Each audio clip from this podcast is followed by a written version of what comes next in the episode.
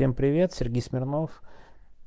17 октября. Я сегодня попробую чуть пораньше записать голосовое, потому что еще настолько много дел, что мне кажется, я просто вообще его не запишу.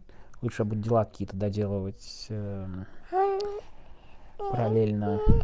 Да, Артем, буду дела доделывать уже потом, а то не запишу. А тема сегодня важная, мне кажется, необходимо просто это проговорить. Я, разумеется, говорю про анкету Алексея Навального, и это действительно очень важная тема. Ну, если честно и откровенно говорить мою позицию, то мне не очень понравилось. Во-первых, сам факт анкеты. Не могу сказать, что мне прямо это очень все нравится. Я сейчас попробую объяснить, почему. Не особенно время, когда она была опубликована. Почему я говорю про время? Давайте я начну с временем, потому что мне кажется, это довольно очевидно. Она опубликована была сегодня, когда у Алексея Навального нет адвокатов, и в день суда над ним он один в суде, адвокатов нет, кто будет до конца пока непонятно. Ну и все это, конечно, разумеется, какое-то ста какое-то старое сообщение, тут в этом сомнений никаких нет, потому что ну, Алексея Навального просто нет возможности, соответственно, никоим образом да, Артем, нет возможности. Нет возможности никоим образом было отправить это все в самый последний день, не так обработать. Давайте я сразу к критике анкеты, потому что мне не понравилась она по, ну, по, по причинам, по-моему, не совсем нужным разговор про президентские выборы именно сейчас, но я чуть попозже это раскрою. Давайте я совсем на критическом моменте, который мне вот именно резанул глаз – Сейчас, наверное, будете меня обвинять в каком-то этом, как называется, а, как бы слово правильно подобрать. В том, что я немножко, как, как высказывается в Твиттер, у меня шиза, да, я слишком мнительный, да, вот слово мнительный долго вспоминал, кстати, к вопросу о склерозе, да, вот слово мнительный я забыл. А, потому что есть графа в этом голосовании, где вписаны конкретные фамилии людей, за которых вы бы проголосовали. Я понимаю, что это анкета. Эту анкету сейчас заполнил 10 тысяч, заполнит тысяч 50, наверное, по итогам. Ну, плюс-минус, я не знаю, 50, 100, 200. Вы знаете, когда в этой фамилии конкретные, Артемчик, конкретные фамилии людей, которые в России и на свободе, я боюсь от присутствия в этой анкете им спокойнее не становится. Ну, то есть вопрос безопасности в этой анкете, не знаю, насколько был учтен. Артемчичек, слишком рядом со мной, чуть подальше можно. Так вот, вопрос безопасности в этой анкете был не очень учтен, но это, знаете, выглядит как какой-то так, практически праймерис оппозиционно настроенных россиян. Но вот займет в этом праймерис Ройзман первое место. И что? Будет ему от этого легче? Будет ли он от этого в безопасности и себя комфортно ощущать? Я думаю, что даже в таких анкетах, даже в таких предложениях мы, в принципе, должны думать о безопасности людей. Дмитрий Муратов, который не делает публичное заявление, я не думаю, что в восторге от нахождения в этой анкете, ну серьезно. Алексей Венедиктов, мне кажется, скорее тоже. Ну то есть давайте все-таки перед тем, как называть потенциальные фамилии тех, за кого собирается проголосовать оппозиционно настроенная общественность, думать о вопросах, в том числе безопасности. Ну, может быть, это моя мнительность. Но мне кажется, Ройзман с э, уголовным делом вряд ли будет ощущать себя максимально комфортно, э, займя, допустим, первое место среди тех, кто заполнит анкету. Да, как самый популярный вариант. Я, кстати, считаю, что вероятность такая, что Ройзман будет на первом месте, довольно высокая. Это уже конкретно к деталям. Теперь ко времени. Э, мне кажется, Алексей Навальный, безусловно, имеет право, и как политик он не может не реагировать на запрос общественности. Я думаю, он знает данные про и дебаты, и про 60 тысяч человек, которые посмотрели дебаты и так далее. Тут у меня будет реально непопулярная позиция. Просто я понимаю, что людям хочется понятного и простого решения. Президентские выборы для них выглядят как четкое и понятное простое решение, но все равно, мне кажется, на полном серьезе в октябре 2023 года, учитывая, какая политическая система в России, обсуждать очень серьезно тактику, уже начинать сейчас, при том, что, ну, надо сделать честный, откровенный вывод. Ко мне тут набежали люди с рогами и начали активно меня поучать к моим комментариям и так далее. Особенно мне, кстати, нравится тезис, а, что я ничего не делаю. Ну окей, ребят, действительно, если я ничего не делаю, то вы, конечно, крутые бойцы последние 10 лет. А я ничего не делаю эти 10 лет. Кто ж тут в этом спорит? Так вот, я, кстати, как это, опять сорвался, начал с- отвечать в Твиттере, это делать больше не буду. Я, кстати, думаю, у меня теперь будут выборы, и вот, это, вот эта вся история вокруг выборов станет просто для меня такой стоп-темой. Никаких комментариев, ничего не будет. Наверное, вот это голосовое больше до марта не буду ничего комментировать. Так вот, постараюсь, по крайней мере. Хотя, наверное, не получится. Но я, знаете, как сам с собой разговариваю в голосовом с вами. Так вот, мне кажется, Алексей Навальный отреагировал вот на эту длиннющую дискуссию о том, что надо как-то определяться, и типа, если мы молчим, это выглядит, что у нас нет плана. Мне вот эта позиция не очень близка. Да, выборы президентские 24 года действительно важное событие, но давайте просто исходить из того, и вот применительно к этим выборам, что тактика будет заключаться в, в- вряд ли в условно какой-то большой победе над режимом, а просто в выборе из нескольких довольно плохих вариантов. Просто вот к этому надо прямо сейчас готовиться. И поэтому, кстати, Ройзман в списке, ну, ребят, ну какой Ройзман в списке? Ну давайте как бы, ну не будет Ройзмана в списке. Человек, который, скорее всего, будет в списке, его нету в голосовании Алексея Навального. Я не сомневаюсь, честно говоря, что, ну как не сомневаюсь, я сомневаюсь, но я думаю, даже вот по каким-то заявлениям, что одно из, один из вариантов это Борис Надеждин, да, такой либерал, телевизионный либерал. Ну вот, ну и что? Ну что, Борис Надеждин, который будет говорить, ну, война это плохо, надо, чтобы обе стороны сели за стол переговоров. Нам что, жопу рвать за этого телевизионного либерала надо будет? Ну, серьезно, что ли? Я пытаюсь просто понять эту логику. Да, наверное, есть, кстати, прагматичная позиция. По- пойти за него проголосовать, посмотреть, сколько нас. Это будет вопрос консолидации.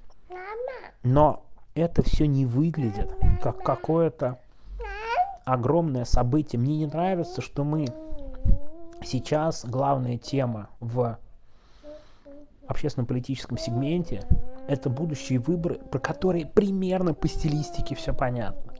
Вопрос, сколько процентов нарисуют электронным голосованием и сколько процентов нарисуют за Путина. Кто у него будет мальчик для битья, это второй вопрос, который на выборах. Второй, если не третий. Мы на полном серьезе вообще обсуждаем его максимально активно. Ну как так? Это второстепенный вопрос для Кириенко, а мы на нем фокусируемся и правда всерьез думаем, что какие-то есть шансы, что ли. При полном контроле.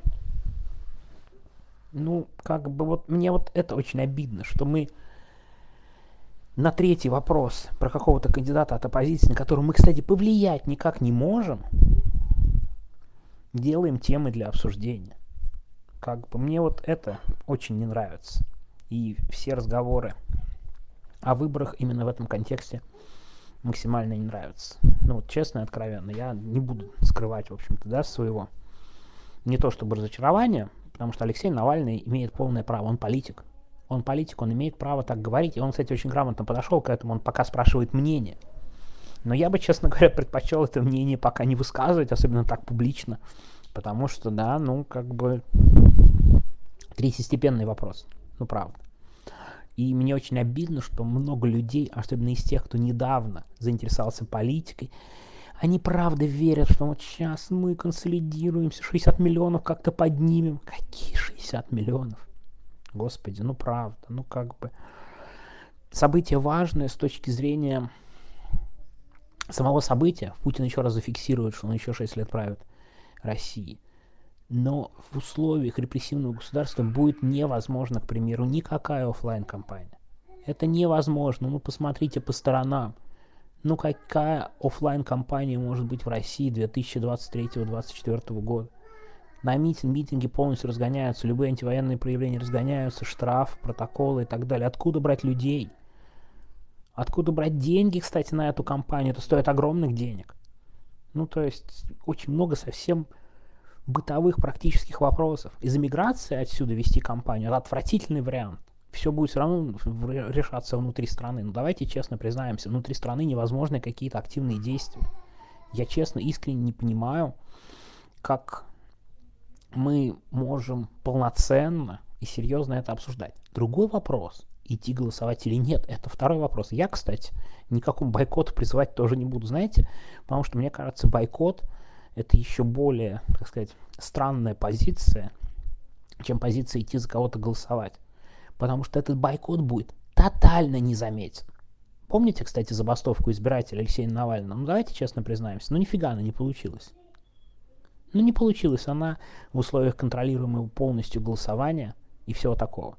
Это не, ну, невозможно, это незаметно. На фоне явки, которую будут рисовать Кремль, в том числе через электронное голосование и всякими другими способами административными, и бойкот будет незаметен. Бойкот это такая довольно тупиковая тактика. Так что и бойкот это не... То есть либо за кого-то голосуем, либо бойкот. Мне обе эти позиции не нравятся. Кто хочет, как было, кстати, на парламентских выборах, пожалуйста, идите голосуйте, совесть, чтобы ваша была чиста, чтобы была привычка голосовать и так далее. Нормальная тенденция. Я, кстати, почти уверен, что я голосовать не пойду, если какого-то форс-мажора не будет. Но, как бы, кто хочет, пожалуйста, да, ради бога. Но бойкот, мне кажется, тоже еще более странным вариантом, в том смысле, что он вообще будет незаметен. И это не хорошо, не плохо, это просто такая данность. Да, извините, политическая деятельность в России практически невозможна. Я понимаю, что людям, которые в России, которые говорят, что они политики, я уверен, они, кстати, могут мне возражать и говорить. Но я вот высказываю свою точку зрения. Мне кажется, это просто не очень реально и возможно. Но, к сожалению, да, как, будто, как будто я радуюсь такой ситуации. Конечно, я не радуюсь такой ситуации. Еще пункт, вот в чем я почти не сомневаюсь, что когда на выборы придет мало людей, когда компания начнет проваливаться, начнутся поиски виновных. И таких людей, условно говоря, как я, которые с самого начала не хотели объединяться, консолидироваться, да, и так далее. Ребят, пожалуйста, простор большой, но вы просто осмотритесь по сторонам, насколько реально на все это влиять. У нас нет ни денег, ни рычагов, ни возможностей. Это не значит, что на президентских выборах не надо перед властями ставить сложные задачи. Это, кстати, как бы другой вопрос. Вопрос, какую задачу поставить и каким образом ее постараться выполнить. Да, как бы просто я искренне не вижу, во-первых, хорошего решения, оно будет плохим. То есть это будет между, выбор, я уже повторяюсь, выбор между двумя плохими вариантами. А второе, что мне кажется более значимо и важно, и политикам это делать очень сложно – ну, стоит говорить правду уже сейчас, что шансов нет всерьез что-то изменить. Мне тут начинают говорить, а вдруг писать в реплаях, а надо, а возможно чудо. Ну, в политике нельзя оперировать такими словами. Ну, что это за ерунда? Ну, какое чудо? Чудо, если, знаете, я иногда просыпаюсь и думаю, включаю новости, а вдруг там Путин умер или Путина убили? Вот это чудо. Но мне кажется, такой вариант даже более возможен, чем победа оппозиции на выборах. Ну, правда, ну как бы давайте уж снимем пелену вот эту вот с глаз. Еще раз говорю, кто хочет идти голосовать, голосуйте. В принципе, президентская кампания это очень неплохой повод поговорить с родными, родственниками, друзьями и так далее. Вот их вовлечь, если вы хотите, как, во что-то протестное, безусловно. Никто же не спорит. Я там тоже этому мешать не буду. Это, ну, в общем, нормальная, нормальная, хорошая, продуктивная ситуация.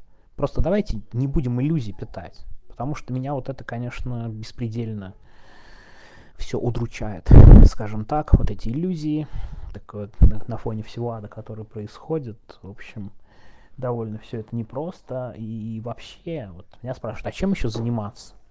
Но бывают такие времена, когда заниматься политикой практически невозможно в репрессивных государствах, которые переходят от авторитарного к тоталитарному. Чем должна заниматься тогда а, активная часть общества, гражданского общества, которое не согласна, если они не могут противостоять, извините, вооруженным людям и силовикам, а мы не можем им протестовать, но честно и откровенно. Ну, отвечать тем, что может делать. У нас, я, мы еще обязательно поговорим об этом в стриме, вчера был очень, на мой взгляд, важный, хороший текст про людей, которые вот очень крутым делом заняты. Проект «Вывожух». Дима Трещанин вчера давал ссылку. Можете у Димы посмотреть. Ну, если надо, я тоже дам ссылку. Люди вывозят по гуманита... просто по гуманитарным основаниям людей из-под уголовки из России. Да, с каждым годом это будет делать все сложнее. Но вот абсолютно крутое и клевое занятие. Да, не политическое, да, гуманитарное. Да, больше гуманитарного придется делать, если мы не можем повлиять политически. Второй вариант это, конечно, влиять на образовательные какие-то штуки и прочее, разговаривать с людьми, да, потому что я честно скажу, я признаюсь в реплаях, я очень опасаюсь, что такие надежды будут, будут, будут, потом раз, 3%, и люди вообще на все плюнут, махнут рукой со словами «да, это все бесполезно». Долгий путь нам предстоит. Нету простого варианта. Выборы 23-24 года в марте, который многим, особенно неофитам, видится как, знаете, такой попытка взлома системы, да не получится. Я, знаете, сколько раз их это, это все видел за последние 20 лет. Господи, на каждых выборах одно и то же. Только шансов все меньше, меньше, меньше, меньше, меньше, меньше. Вот и все. Про Алексея Навального не могу не сказать. Отсутствие адвокатов. И, наверное, кто-то, возможно, и будет, по крайней мере, я надеюсь. Но мне кажется, да, со стороны, если посмотреть, все это очень напоминает тактику. А это очень похоже на пешку тактику. Потому что помимо той ментовской логики, реализации этой ментовской логики, да, администрация президента решает сейчас, ну не, не решает, а вообще в довольно удобной ситуации находится изоляция Навального перед выборами. Но это, мне кажется, еще больше, скажем так, расстроит ряды оппозиции. Ну, представляете себе, вот, допустим, представьте себе, что сегодня Алексей Навальный вот этот текст написал, у него будут какие-то суды, но больше он своей позиции по выборам высказывать не сможет. И что делать? И опять начнется это не Навальный, это ФБК, Навальный думает иначе и так далее. Понимаете? Это еще, конечно, больше ослабит позицию в этом плане. Я, наверное, поэтому я говорю сегодня последний раз говорю о президентских выборах тотально и довольно до, достаточно для себя полно. Да? Позиция, если уж подводить итог, такая. Давайте не надеяться на всякое чудо. Давайте относиться к этому прагматически. Если что-то удастся сделать не в плане выборов, единого кандидата и так далее, а в качестве агитации против войны, объяснение такое, что Путин плохой, что не надо за него голосовать, что результат будет нарисован. Кстати, мне эта версия, мне эта тактика видится самой перспективной. Дело в том, что нас ждут масштабнейшие фальсификации, в этом нет никаких сомнений, и масштабнейшие вбросы. Именно поэтому Григорий Мельконьяц сидит в тюрьме, да, и получит срок, честно говоря, я не сомневаюсь, что будет жестким решение по главе голоса, по сопредседателю голоса. Я, честно, не скажу, как точно должностью Григория Мельконьянца называется. Вот фальсификации и выборы – будут, мне кажется, более важным показателем, как будут накручены эти голоса через электронное голосование, через что-то еще, чем некий единый кандидат от оппозиции, за которого надо прийти и проголосовать. Знаете, я видел опять же в реплаях, ну извините, из серии, а что там потратить 20 минут? Нет, ребят, за 20 минут Путина свергнуть невозможно. И даже за 20 дней. Мы за 20 лет не смогли его сдвинуть, он только укрепил свою власть. Так что давайте про 20 минут просто-напросто забудем. Что за бред? Что за ерунда? Вот такая у меня сегодня максимально политическая голосовуха.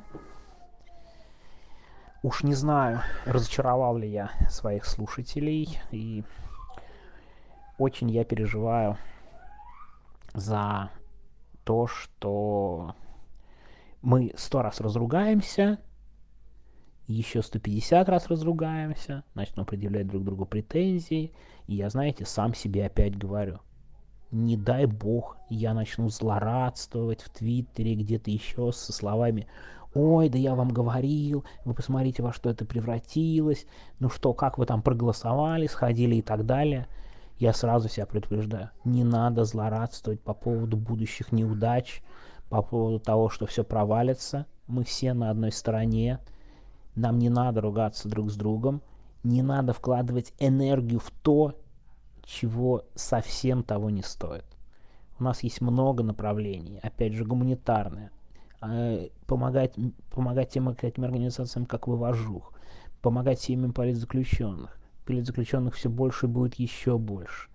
Да, там, давайте не забывать об их семьях. Когда мы семья Алексея Навального, который вообще сейчас с ним связь потеряет на, на огромный срок, а еще его увезут в особые условия, это вообще будет катастрофа.